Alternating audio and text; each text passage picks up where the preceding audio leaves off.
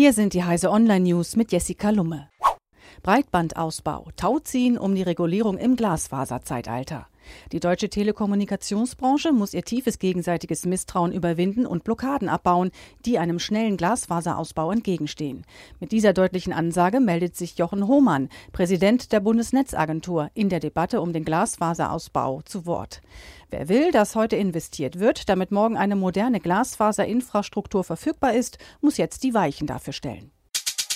Trotz weniger iPhones, Apple schließt Rekordquartal ab. Mehr Profit als im Vorjahresvergleich und ein Umsatzplus von 10 Milliarden. Apple hat sein größtes Quartal aller Zeiten hinter sich, wie der Konzern am Donnerstagabend mitteilte. Interessanterweise fielen die Verkäufe beim iPhone niedriger aus als im Vorjahresvergleich. Mit dem iPhone 10 hatte das Unternehmen aber dieses Mal ein besonderes teures Handy im Angebot, was die Einnahmen ausglich. Studie. Tesla ist Schlusslicht unter den Entwicklern von autonomen Fahrzeugen.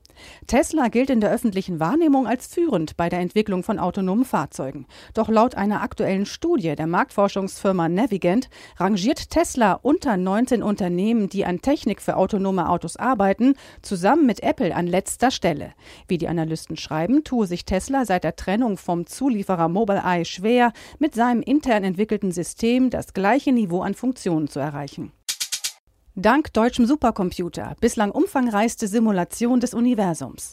Astrophysiker haben dank der gewaltigen Rechenleistung eines der leistungsfähigsten Supercomputer die Entwicklung unseres Universums simuliert.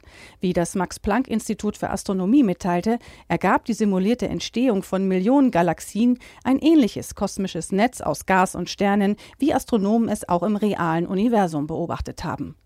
Diese und alle weiteren aktuellen Nachrichten finden Sie auf heise.de.